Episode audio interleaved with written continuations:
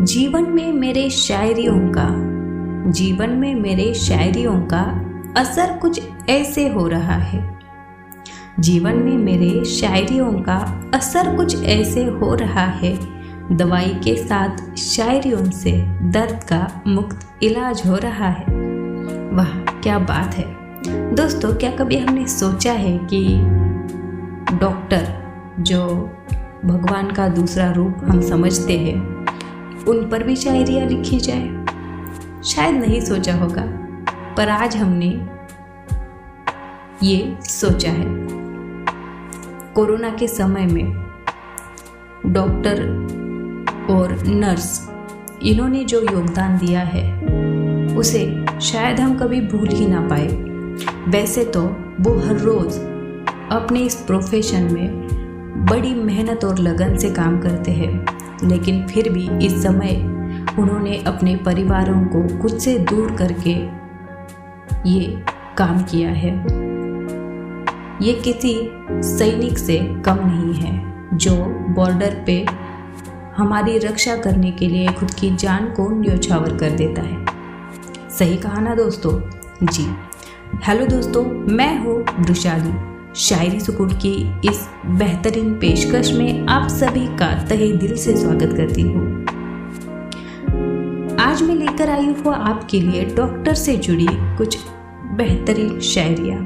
तो चलिए, सुनते हैं हमारी आज की दूसरी शायरी। दवाई देकर मरीजों को राहत दिलाना चाहता हो।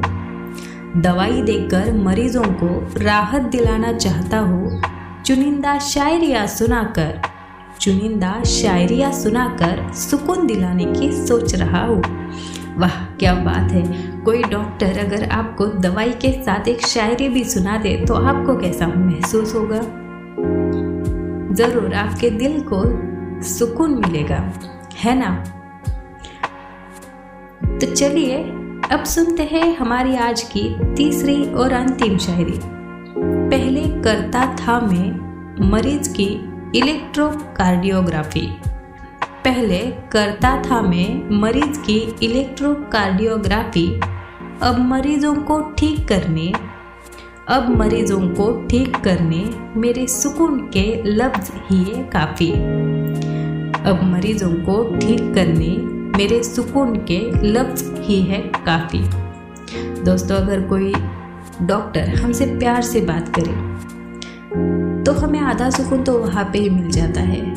भले हमारी बीमारी कितनी ही बड़ी क्यों ना हो, लेकिन डॉक्टर के शब्द अक्सर हमारे मन पर गहरा असर कर देते हैं, जिससे हम उस बीमारी को दूर भगाने में अपनी मानसिक तैयारी कर पाते हैं। दोस्तों, आज की ये डॉक्टर से जुड़ी पेशकश आपको कैसी लगी? मुझे यानी वृशाली को कमेंट बॉक्स में कमेंट करते हुए ज़रूर बताइए।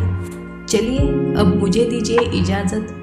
कल फिर मुलाकात होगी ऐसी ही बेहतरीन और नायाब शायरियों की पेशकश के साथ। तब तक अपना ढेर सारा ख्याल रखना। शुक्रिया।